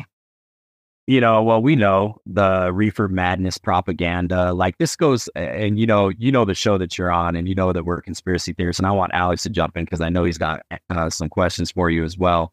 But I just think about the propaganda, you know, and, and they do, t- they mm-hmm. take a Hippocratic oath. I've heard in your story, I heard fear mongering, I heard bullying, I heard denial. I mean, it's just like, it's crazy that we could have this evidence. And I've even just recently started researching this and been, been sent articles even about uh, uh, tobacco, you know, and nicotine and, and even some of the medicinal powers that that stuff has and how it, it, it actually kept COVID at bay and they said, oh, smokers are at such high risk, but nicotine actually somehow negates, like, I don't know how it works scientifically, but, you know, those people weren't being affected by COVID because the nicotine blocks somehow, you know what I mean? And, and, and of course, the, stuff like this is demonized and, and, uh, you know, cannabis obviously has been demonized. And we know, like, God places natural substances on this earth for us to use. And like this man made science, just like a lot of other man made stuff, you know, the, the sole controllers of this, this is what I think of when I think of the, the pharmakeia. I think of there's money in the prolonged treat, treatment, there's not money in the cure. And there is a conspiracy, there is a cover up. And the sole controllers that that make billions off of this, I mean, just go research like the Rockefellers and mm-hmm. you know uh, you know uh, petroleum based medicines and then they create cancers and then they create the institutions to, yeah exactly and follow yeah. where the money trail goes and it exposes like the wizard behind the curtain and and you know uh, it's it's apparent that what you were doing worked that the natural medicines that god put on this place work and it's been demonized and people will call us crazy for saying these things or asking critical questions. I remember I changed my my uh, primary pra- uh, my pr- primary care physician uh, during the pandemic when I went to go just for a regular blood panel and go get checked, and you know, just a regular uh, checkup. You know, in my early forties, and I, you know, they want to check this, this, and that out. And you know, I was asking legitimate questions about the VA double C. You know what I mean? And and uh, I had some very uh, I felt important questions that I was asking. And one of them would be an advanced EMT who used to work in a plasma center. I was asking them, what about the clinical phases and clinical trials that you guys just skip and you just release this to the public and you say it's safe and effective? You guys don't know the long term effects. What about uh, mRNA being a gene altering solution? You know, what about these graphene gels? What about this? What about that? And, and, and right away, he's like, oh, you're just one of those conspiracy theorists that oh you know what? You either you either take this or you're putting everybody at risk and and he treated me like I was a complete imbecile and you know what? I walked turned around walked out of that room. I called the because it's a it's a primary care group and I called their corporate offices and I said you either change my physician or like you're going to lose me as a patient because I felt disrespected. I'm asking valid questions. Don't write me off like I'm stupid. Mm-hmm. Like I'm actually asking questions that people should be asking. I'm not an imbecile. And it completely pissed me off. And you know what? I have, I'm just going to say it. I've lost faith in our medical system. Like I've got, I, I, I will go for trauma. Like if I'm in a car accident, obviously, or I take a gunshot wound, Lord forbid, or something happens, or I break a limb, like I'm going to have to go. But other than that, man, I would rather, you know, I would rather do it at home. Uh, I would rather learn about natural supplements, eating healthy, avoiding fast food, avoiding high sugar contents, you know, uh, uh, keeping a positive mentality, like, you know, grounding, sun gazing, you know, uh, all these things. It's it's important. Like it is. and and people are just so reliant on everything. It's just they're they're so reliant to be spoon fed information. They're so reliant to be to be connected to the healthcare system. They're so reliant for public assistance, whatever it is that you got to understand that these people want you on the tit. You know what I mean? And and it's not till we get off and we start to think for ourselves and ask these critical questions and challenge them and present this evidence to the people and wake people up that we're going to have real change. You know, because it's it's it's insane to me. Yeah, it's it's a heavy amount of indoctrination, and you know we've we again every single system in our world right now is geared towards create, creating us to be very narrow minded. You know, the education system um, you know, is getting children at such a young age. What are they being taught? If they're just indoctrinated, they're indoctrinated to never ask any questions. This is how it is. Just go with it. You're going to be a good little taxpayer one day, and you're going to get in the system and just keep the wheels going, and that's it. And you're not you're not encouraged to be a free a free thinker. You're not encouraged. You're a critical thinker. If you start asking questions, you're a pain. You you're you're being you're being obtrusive. You're being you're disturbing the class. You're all of these things. Just yeah. ask questions. And I, I've always told my children very much ask, like ask all the questions, like be a pain in someone's butt, ask all the questions, like because you you you deserve to have the answers. And a lot of the time is they don't know the answers. And because they don't know the answers, they feel stupid that they don't know the answers. So they shut you down, or they don't know the answers. And if going and looking and finding the answers would terrify them, if they really understood the mRNA, if they really understood graphene, the hydrogel, they really understood that stuff, it would it would they have to be um they have to be blind they have the cognitive dissonance they have to be um you know they, they have to be blind otherwise they wouldn't be able to be in this system and i think a lot yeah. of people into these systems because they have a very good heart you became an emt because you care about people teachers care and they want to they want to educate. Doctors care about people, but they get themselves into such a system that has hijacked their good nature and is using it for evil. And that's the thing. These doctors and nurses aren't bad people, but they are being used by a disgusting, very nefarious system to do their dirty work for them. And, you know, yeah. it, it's hard for these people who are in this system, A, to admit that, to become aware of that. it's terrifying. It's like people now, you know, there's a lot more information coming out about, you know, the, these jabs. And it's like, even the, even the new information, I've got people going, no, don't want to know about it, don't want it, because cognitive dissonance keeps them sane. Because if they had to understand what they've injected themselves with, it's terrifying to them because they're, then they're terrified and they don't know what to do about it. So ignorance is bliss, and it's easier to exactly. To you know, but the, um, but not. it's really yeah. But the thing is, too, to be aware of it, dude, there's things that you can do to combat it. And obviously, like you did, like they said, they didn't think that he'd ever have, have use of his limbs or be able to have feeling. And look, all that stuff regenerated you know, and there is stuff, you know, uh, we have individuals that we talk to on this podcast that have done extensive research on on the effects of the injectables and like what you can do to expurge it from your body and you know intermittent fasting and, and natural supplements and Mm-hmm. and, and talking to cannabis and, and and all this stuff. You know what I mean? There there are things that we can be doing, but if you're just gonna live in ignorant bliss and and not acknowledge it, like then then yeah, you're just yeah. know, like you're all. It comes radical responsibility. I think, you know, a lot of people don't want to take radical responsibility. And I've had this over the years where I have said, you know, um, I take responsibility that my kid got cancer in the first place. And people go, no, it's not your fault. You didn't do it. And I go, no, no, I got him vaccinated with every single thing going when he was born. I was on, I don't know how many drugs when I was even being in labor. When I got pregnant with him, I wasn't in the best of health. My, my, his dad wasn't in the best of health. Like you take sour eggs and you take rotten milk, like you're gonna uh, sour milk and rotten eggs and you make a cake. you know, we have to we have to take responsibility that when we bring life into this world, the state that we are in currently gets transformed, gets gets transferred onto our child. Then that child is born and we get them vaccinated. We put them in the mainstream. We give them formula. We give them paracetamol. You know, pharmaceuticals. We we do all the normal stuff. We give them sweets and and then fast they get cancer, yeah, fast food because their friends are having it. And then they get cancer and it's like, oh, this just happened. No, it didn't just happen. It didn't just happen. I'm sorry.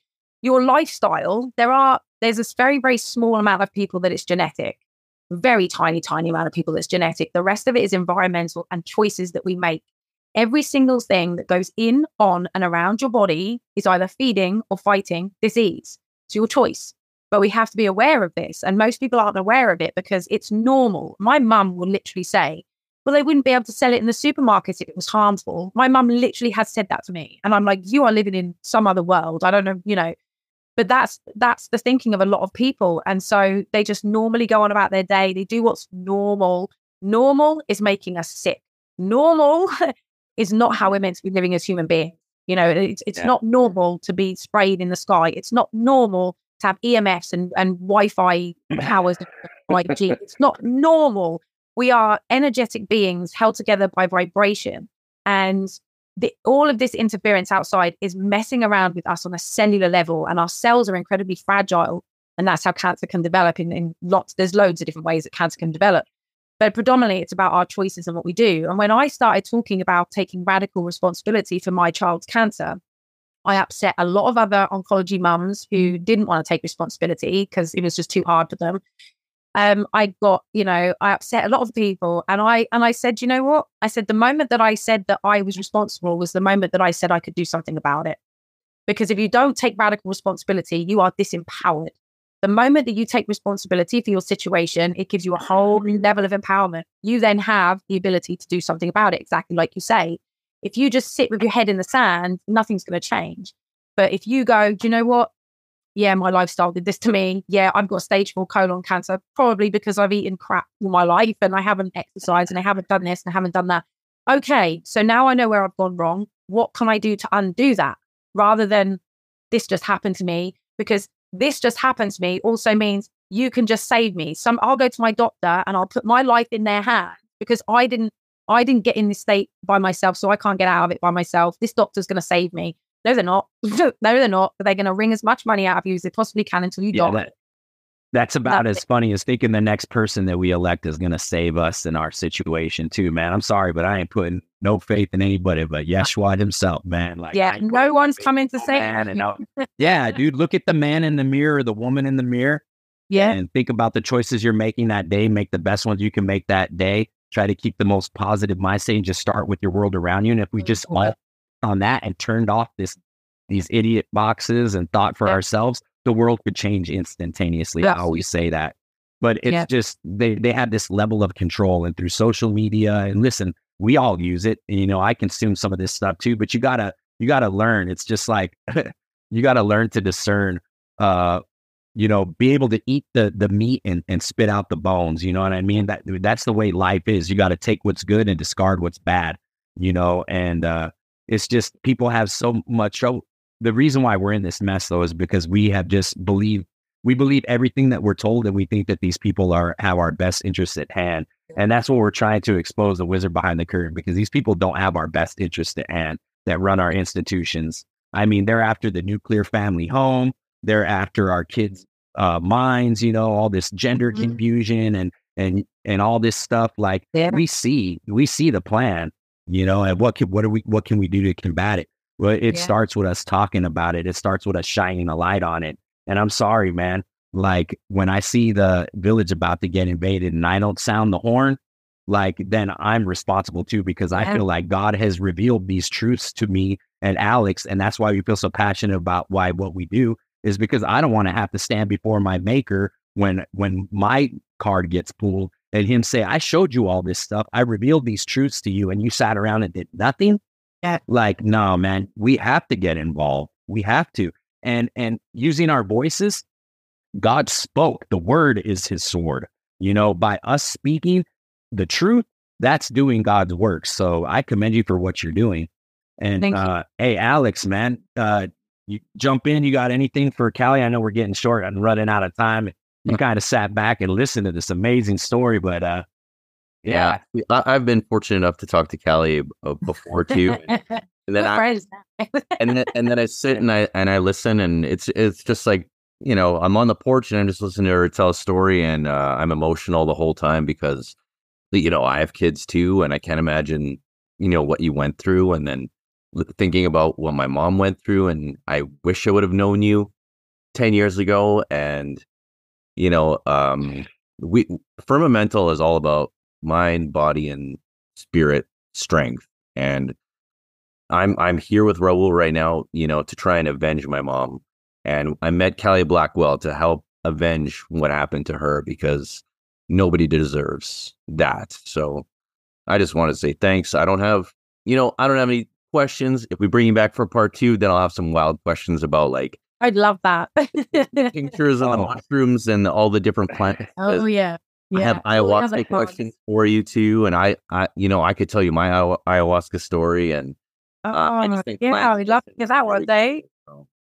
Yeah, I think you know there's and kind of Raoul said it at the beginning as well is that if one person, you know, my son sacrificed so much. My son sacrificed way more than I did. Like I, I was just a spectator, and I, I, I mean, I just a spectator, here, but I was obviously an active participant. But my son, I believe, sacrificed so, so much and took me on such a journey that there was no way that I could sit on that. God didn't give me that to sit on he didn't give me that to to to be quiet and go hide somewhere with it like that was that wasn't for me that wasn't for my son that was just something way way bigger and so i knew that i had to get it out and i had to tell people and i had to write a book because i also knew how the media like to twist things and being that darren was the only one in the world anyway like that he'd already had a big media and you know um big media kind of coverage and and i knew what they were like and I thought I had to write everything down in black and white so no one could twist my words. And I have to get this out there, even if it means that they put me in prison. Like I have to put it out there. I mean, they crucified Jesus. Like I did. Amen. I- yeah. I knew what could have been coming for me, you know, but I also knew that the truth was way, way bigger. And and I kind of also think that um also faith is another reason why people are so lost. I think people have lost their faith in and having faith in the right places. They put their faith in a man in a white coat. They put their faith Yeah. Joe Biden. They put their faith in whoever sits in that. They put their faith in in science and they put their faith in they they are so far away from where they should be putting their faith in, which is whatever you want to call it, your higher self, God, universe, whatever people want to call it. All it, it's all the same to me personally. And I kind of because I, I, think I didn't I didn't tell this story on um, Billy's podcast because it wasn't really relevant, but I think it's maybe relevant for your listeners and yourselves that um, it was I think it was about three months into Darren's treatment uh, back in 2010, and I was just by myself as to my kid's going to die. This is horrendous. Why me? Why him? This is awful. This is awful. And I was in my kitchen and I had a window in my kitchen, and all of a sudden, as I walked through the kitchen, this this bright ray of sunshine just came through my window and hit me so much that it stopped me in my tracks. I literally stood stock still in the kitchen, and I heard, "He's not going to die." And I and I didn't just hear it, but I felt I felt it, and I just and even now, even now, I get because I will never forget that feeling. And I, I just heard the words as clear as day, and I knew, and I knew that he wasn't going to die. And all through the whole next three and a half years, I think that's why I was able to be kind of not, I wasn't nonchalant about it, but I was quite like, well, I know he's not going to die because I know, because God told me. I know. I know. I didn't know that was, I didn't kind of put it as that God told me at that point, but I, my higher self, whatever it was, I got a message. I was divinely told he wasn't going to die. And I was it audible or in your head? It was in my head. It was absolutely in my yeah. head, but it wasn't me. it was, you know, yeah. The the feeling that I got in my solar plexus after that was just this deep knowing, and you can't explain that to people unless they've had that experience of a deep knowing of something. Yeah. And so, no matter what was going on, you know, even when they're telling me, "Oh, he's probably going to die," like I was like, you know, I don't, no, he's not, he's not, he's not. And then I can tell you that Darren also told me throughout this is I'm not going to die from this, you know, even though towards the end, like he really wanted to. Um, and it was the night before his bandage came off. The night before his bandage came off, I stood in the bathroom and I looked at myself in the mirror and I was screaming and I said, You lied to me. You lied to me. You told me that he wasn't going to die. You lied to me. And look where I am. Like, how could you do that to me? How could you let me down like that? I had faith in you. I trusted you for three and a half years just to get me here. And you let me down like this. Like, how could you do that? I'll never trust you again. On you know, on all this, like this diet, I was just absolutely in, insane, I guess. And um, and then I, you know, and then the next day, bandage came off thing, and then I heard you just had to wait, just be patient. just yeah. Be- well, look at look at. I mean, we're mere humans, and we don't have the strength of, of Christ, right? But even Jesus Himself said, "Why have you forsaken?" There was a moment where He asked, "Why have you forsaken me?" You know, and that showed his his humanity but like I always think of like my Lord and Savior, man. People paint this, you know, flimsy, frail looking guy with a with a with a thin beard and you know a few droplets of blood. Nah, man, he was beaten, battered, bruised. He was brave. He stood up to the he stood up to the greatest kingdom, the greatest establishment, the biggest religion, the biggest the the institutions. He stood up to it, and and I mean we're talking about a guy that went into the wilderness for forty days and forty nights in the desert and survived with nothing you know what I mean? Fasting the whole time and had the devil approach him during a, a 40 day fast in the desert and rebuked him. You know what I mean? Like that is mm-hmm. not that that is not a normal dude. Like I mean, he was he was spot free. He didn't have death inside of him. He had to take death upon himself. He had no sin. You know what I mean? He he took it upon himself to die. You know what I mean? Because otherwise, he mm-hmm. would have lived an eternal life and he could have, you know what I mean? But he went, he knew what he had to do and he went and he did it. And you know what? And that's what the way I look at you, man. You're serious, are an angel and you are a, a testament to God and his glory and his power because you knew what you had to do. And even though there was moments where you questioned, like, oh, and you got frustrated, you still executed what needed to be done. So, like, mm-hmm. hats off to you. I never, I never ever, my intuition now, I've never ever since that time where it was like, see, you just had to be a bit more patient. I told you that he wasn't going to die. I meant it. Trust. And it was like my face was pushed to the absolute brink. Like my face was pushed. Um, but ever since then, you know, my faith has been I I I walk in courage with faith. And I and I and again, this is it when Alex says, you know, you haven't been you haven't been like got, you know, they haven't come and got you. I'm protected. I know I'm protected. I yeah. feel it. I feel it and I and I have to keep that in my mind because if I don't, it's very easy to then go into fear. And I don't come from a place of fear. I try not to anyway. I'm not perfect. You know, I try to always come from a place of love and not fear. Fear is very low vibrational. It's I don't want to be down yeah. in that. place. You know, I'd much rather be in in love and in gratitude and and so I I and I always say as well, I'm like, you know, whatever is whatever is waiting for me, like will be waiting for me. And whatever happens, I'll be okay. Like I'll always be okay no matter what happens. And I have that faith that no matter what, I will always be okay. And so I've got nothing to yeah. fear, you know, nothing to fear. Well, I, I want to fear that. I yeah. want to say quickly, Callie, that um, I don't know if we can promote it right now. Your ebook. Uh, I read Callie's ebook in about an hour, and I think it was like 50 pages. And I went through that thing, and it was amazing. And I can't recommend that enough. Like, uh, I mean, this other book that you have, the the Boy in Seven Billion. I mean, the sales, the the numbers are crazy, but seriously, everybody needs to read your ebook. So if I can put that in the show notes, I will. And if you want me to absolutely, everybody, yeah, every, everybody yeah. needs to read that book and then contact you. Yeah, yeah. People have to come and get it manually because I can't have it on any platform because it gets shut down. it's had me oh, back. Okay. So yeah, so it so, has to come. So tell the so tell the people about uh, how they can where they can find you. Tell them a little bit about your book and uh, where they could get that. And, you know, we'll share whatever email you're comfortable with with people that want to ha- have questions for you or just want to reach out to you because you, you touch their heart. So just, just tell them those few little things and we will definitely be scheduling around yes, two with you because ladies and gentlemen, I want to talk about the flat Well, love yes, she wants to talk flat earth. She wants to talk esoteric subject matter. Yes, and that's that that's that's what we love to do here. So we are definitely bringing you back. You're going to be a return guest and you're going to yes, be your your firm fam. We call our our listeners firmamentalists and we call our we call the people that we connect with the firm family. So uh, you're definitely firm fam. But uh, go ahead and tell them uh, tell them you. about your books and and where they can contact you. I love that. Thank you so much. So yeah, my book, um, The Boy in Seven Billion, is available on Amazon. Unfortunately, I, I haven't got it anywhere else at the moment, but um, I will be just waiting for a shipment over to the US. So people can get in touch with me directly if they want to get that as well. Now, my ebook, it's probably best you email me at Callie Blackwell Consultancy at gmail.com. Although I will give Alex my link tree as well. So that people can get onto my link tree, then you can either WhatsApp me, email me, go on my social media, everything is on there.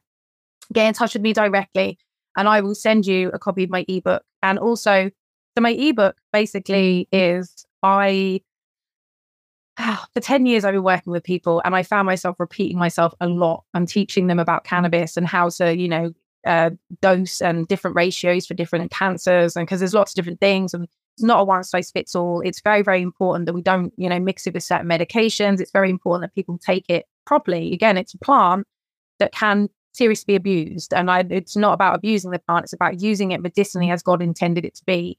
You don't have to yeah. be healed. You don't have to, you know. Um, yeah. And so I try to teach people. So my my ebook is basically kind of 10 years worth of knowledge and stuff in a very, very basic way. There's a lot of Q and A's in there. So there's a lot of FAQs where um, a lot of questions can be answered already that you may have about cannabis. There's dosing guidance in there. There's ways to make tinctures. Like I basically try and teach you everything so that there's a basic idea so that if you do need me, if you, because I run consultations for people all the time, um, if you do need me to hold your hand, if you do have something serious going on and you do need me to guide you and help you with my 10 years worth of experience with this, then I'm more than happy to do that. But if you have the ebook first and foremost, then it gives people a really good basic understanding so that when they do come to me, I'm not having to, I'm not having, you know, we get to the meat and bones of things. We're not, we're not really having to, you know, talk about the the, the basics. Um, but with that ebook, you could go away and treat yourself you know you you could go away and and help yourself with with the information that's in there you could get yourself on a protocol um you can there's dietary advice in there as well you know supplements that we should be looking at taking things that we should, definitely shouldn't be having like refined sugar absolutely get it gone um and things like that you know there's a lot of information in there and i just I, I give it away for nothing it's it's you know, open source, but I just can't have it on a platform because the moment I put it on a platform, they take it down. They they shut me down. Yeah, uh, they don't want it out there. They don't want that kind of information out there. So I'm too much of a threat, you know. I know, folks, and uh, this won't be released as a video. You're just going to hear the audio version of this, but uh, yeah, there. I, I don't understand how this woman could be considered a threat. She's just shines bright. oh, no, well, you know what? And- but we're when you're a threat to the establishment and the powers that be, that you know, they're but but we are going to win. We are going to win. you know, one battle at a time, but we're going to win. They can't keep a lid on the truth, and we will prevail. The truth will prevail, and everything that's done in darkness will be brought to the light. Amen. Absolutely, it will. Yeah. yeah, yeah, you're over the target for sure.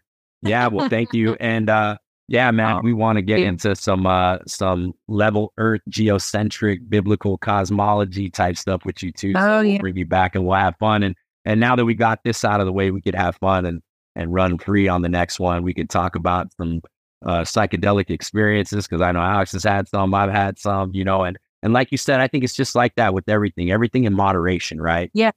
Yeah. You know, even even God turned water to wine, but if you're abusing it, you know what I mean? Like put you got you got to walk away from it.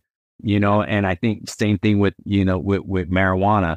You know, you can smoke yourself stupid and eat a whole box of Apple Jacks, or you could use it to help you rest or eat a healthy meal or, you know, to alleviate some pain or or you know oh, even for a little bit of create yeah but but like if you're just smoking it like all day every day and you're not going to work and you're just laying around and playing xbox for six hours that ain't good for you you know what i mean? But everything in moderation you know what i mean? And and it does have a place and it does have a purpose. That's it it's, and like you said earlier yep like you said earlier you know tobacco even cocaine you know the cocoa leaf cocaine with you know but man gets hold of these things and turns it like even i mean you even look at food you know, we can have food. Look what food is nowadays because we've got involved in genetically modified stuff. We're now nutritionally starved, but our bellies are full. And, and nothing as uh, nothing on this planet now is as God intended it to be. We have bastardized everything to a point where it's mm-hmm. no longer as human beings, and we have to get back to using these things that serve us in the way that they were intended and that's all plants all medicines you know. So yeah i'm i'm here for i'm really excited about a, a psychedelic. We could talk about flat earth. I have lots of ideas that i'd love to talk about. I have oh we're down to take questions. where our swords are pretty sharp right now. Uh I don't know if you've listened to some of our previous episodes, but uh, Alex and I just did one that I'm pretty proud of. And Alex uh, wrote something awesome. It's called Firmidome Eradicating the Deception man, that was an awesome episode we just recently released. But we got, I mean, we've talked to guys that used to work for NASA. We've talked to, you know, people that have, have really, that really know their stuff when it comes to biblical cosmology, Flat Earth Dave, you know, Mark Sargent, Sean Hibbeler. And by the way, talking about Sean Hibbeler, they need to make a movie out of your and your son's lives, so whether it's a, a full on, like, I don't know about Hollywood. I wish they would. Them, but uh, somebody needs to turn this into a movie, man. Oh, Whoever you're missing that. out on a blockbuster movie, because this is, sounds like this could be a great movie. You know, it'd be such a, a, a story for the cinema. But even had has anybody shot a documentary about what you and your son went through? No, dude. No, I, nothing. Dude, we have. I we're, love it. We're, we we rub elbows and we're friends with Sean Hibbeler and he's a documentary filmmaker. He's made uh, documentaries. He did the, all the level movies, the flat Earth movies, all three level movies. He's done movies uh, um, on 9-11. He's doing one on Tartaria and the, and and the mud floods. He's doing. He's done on one on on on COVID nineteen called Fluvid nineteen.